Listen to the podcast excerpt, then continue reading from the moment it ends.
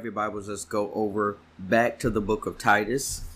Of 9, you can just notate these and go back and read them. As we're journeying through the scriptures and going through this study, I do want you guys to be reading these scriptures, listening to the teaching, reading the scriptures, getting your own revelation and insight out of it, because that's how you continue to grow and develop in the Word of God. Now, as we begin the journey into this next part, again, I feel like I say this quite often on my podcast, but I wanted to keep it in the forefront of your mind that the Word of God can change you, okay? The Word of God can change you. Now, we know that the Word is Jesus. We do understand that. And so Jesus has the power to change and revolutionize and transform your life. But what also is that the Word hides himself in the scriptures.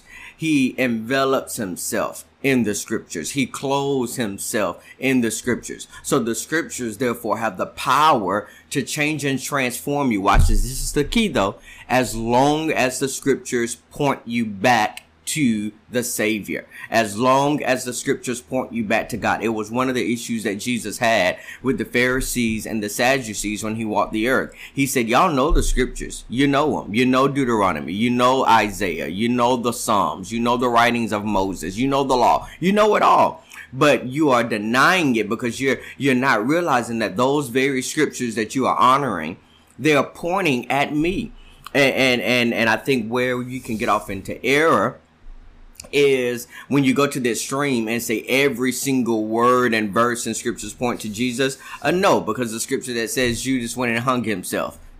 I mean, that doesn't point you to Jesus looking at the individual words, but it does point you to Jesus by looking at the message in the scripture. So even that verse has a message in it. Judas went and hung himself when he betrayed Jesus, when he denied Jesus, when he turned his back on Jesus, when he lost his allegiance to Jesus. What did that mean? Is the message in there is that there is no real life when you forfeit your allegiance to the Lord Jesus Christ. You're not living life. You're not living life in its fullness. You're not living life in its abundance. Why? Because you betrayed Jesus. And when you betray him in your daily life, what you're doing is really killing yourself and stopping yourself from moving in the abundant life of God. You see that? You see the difference in there? It's not that every single word is pointing you to Jesus, but the scriptures have a message, and all of the messages are pointing you to the beautiful face of the Savior. And so I want to keep that in the forefront of your mind as we are journeying through the scriptures.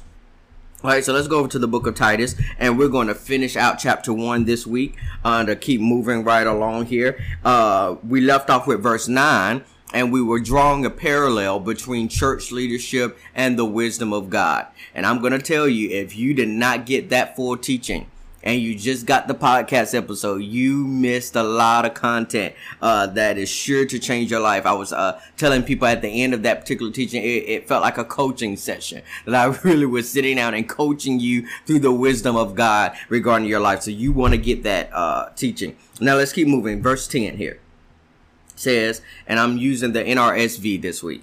Verse 10 says, there are also many rebellious people, idle talkers and deceivers, especially those of the circumcision. All right, let's look at this verse 10. What is Paul trying to tell Titus, and how does this impact and affect our lives? Is that Paul is letting Titus know that when you go to this particular area, when you are a part of this culture that you're building an embassy of heaven for, you've got to come face to face with the fact that there are rebellious people in that area, in that city, in that country. They're rebellious people. Now watch this. There cannot be rebellion if there is no established authority. You got to remember that. There cannot be rebellion if there is no established authority, which means by the time God calls something rebellion, it means that he has established authority.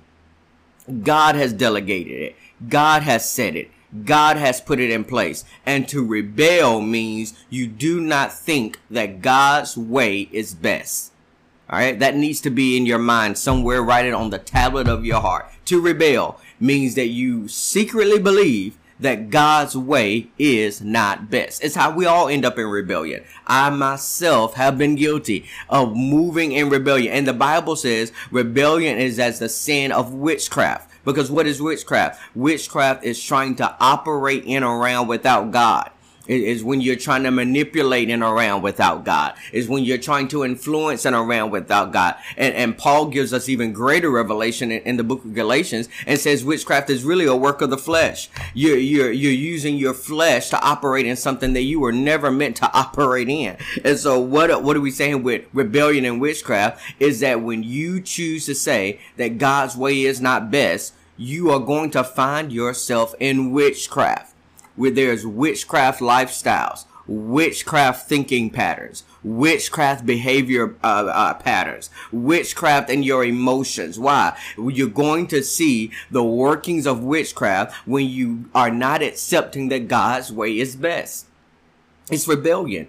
It's rebellion. You've got to acknowledge, God, the authorities that you have placed in my life. And it starts as soon as you enter the planet. God knows the power of authority. It is why he allows us to be born into it. When you are born into the world, you are born under the authority of somebody.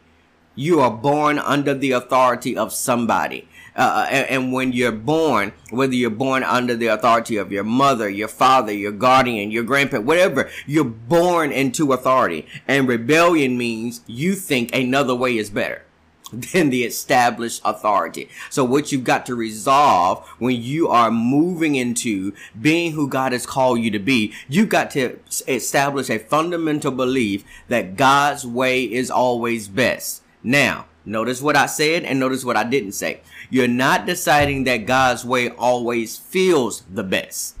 You're not deciding that God's way always sounds the best.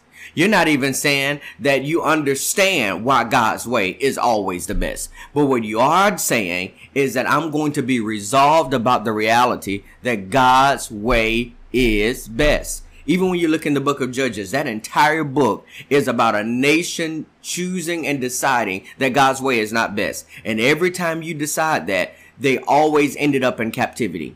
They always ended up in a bind. They always ended up in a pit. And it is no different in our lives. Rebellion is not cute. Doing you and living your life is not safe. The safety for you is found in the center of the will and the way of God. Because you know what the truth of the matter is? God's always going to get his will.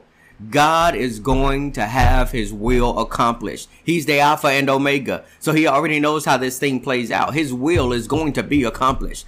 The amen of God will be said at the end of the day. But whether or not you go his way is up to you. His will is going to be accomplished. But whether or not you go his way is determined by, are you going to submit to the authority he's placed in your life? But he tells Titus, there are many rebellious people. Idle talkers and deceivers, especially those of the circumcision. He says, you know where you're going to find these rebellious people, these idle talkers, these deceivers? You're going to find them among the people of God, among the circumcision. This would have been the Jews. This would have been the people that had a relationship with God, that people thought knew God the most, were the closest to God. He said, those are the people that are rebellious. Why? Because those are the people that have been given life under my authority. I've been their master. I've been their Lord. So the reason why they're in rebellion is because they are denying my authority. And you deny the authority of God by denouncing his way, by saying, I don't want to go that way. I don't want to go in that direction. I don't want to do this. God, I know that's what you're telling me to do, but I don't think that's best. As if we are smarter than the creator of the universe. I mean, this God has created galaxies and universes, and we haven't created one, and yet we think we can tell him what's best for our lives. You see, the stupidity of rebellion is that we think we're smarter than God. It's the stupidity of it. But we've got to comply with the fact that God's way is best. Let's look at verse 11. They must be silenced, since they are upsetting whole families by teaching for sordid gain what is not right to teach. He said they've got to be silenced. All right. These are practical things to do. What I'm helping you do this week is I'm helping you set your life up to move into the promises of God. That's essentially what we're trying to do, is that God has a promise for you. God has an expected end for you. God has destiny for your life. He has a plan laid out for you. But in order for you to get there, is you've got to go his way. His way is the safest path to destiny. And you've got to resolve that in your heart. You know, there are principles and beliefs that you've just got to resolve in your heart. Another one is resolving in your heart, God cannot lie. So that when life hits you, when the rain comes and the wind blows and you're in the middle of the storm of your life, you've got to have some things that you're anchored in. You've got to be anchored in, I know what it looks and feels like, but God cannot lie. God cannot lie. Another thing you've got to be resolved in is God's way is best. And anybody or anything that is speaking into my life that's telling me to go a different way, my Bible is telling me I've got to silence it. Silence it.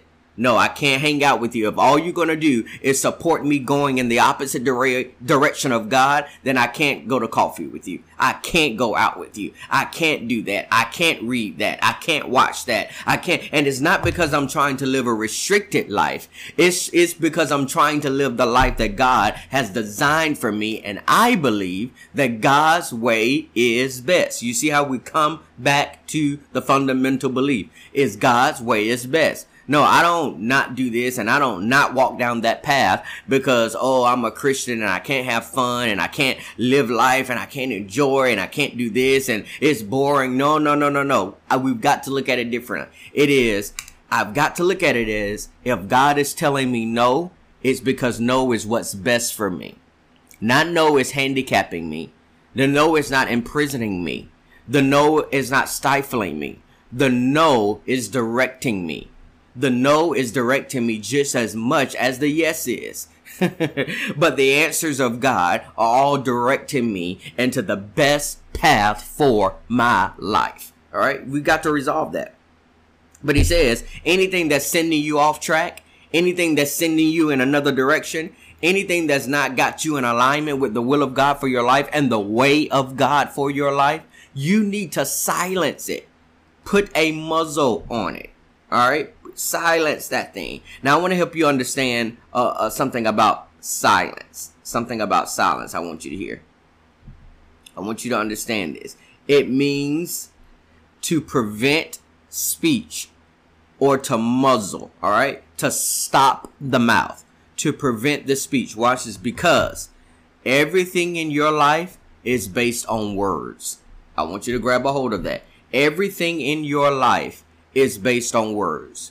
Everything about your belief system is based on words. You believe, for instance, we can break it down as simple as you believe that the color blue is blue because somebody told you that it was. You believe that 2 plus 2 is 4 because somebody told you that it was. You believe that the sky is blue because somebody told you that it was.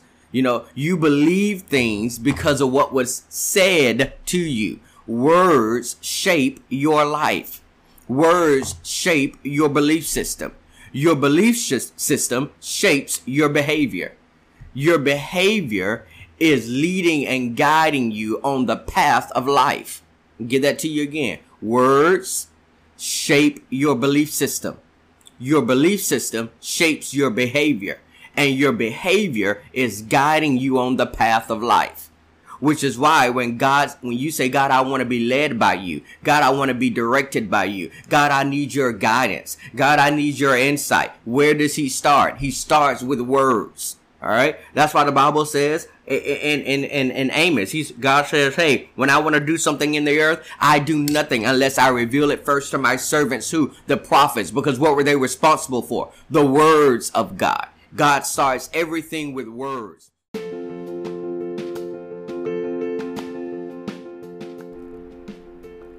Hey family, were you enjoying that teaching? I hope you were. It is life-changing, and there's so much more that I have to share. I probably was teaching for about 45 minutes.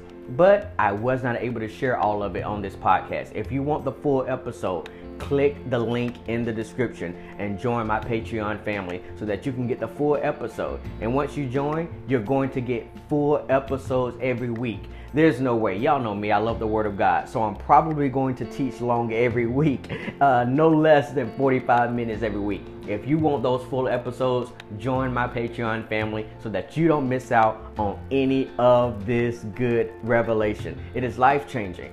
It is life-transforming because it's all about the power of the Word. See y'all next week.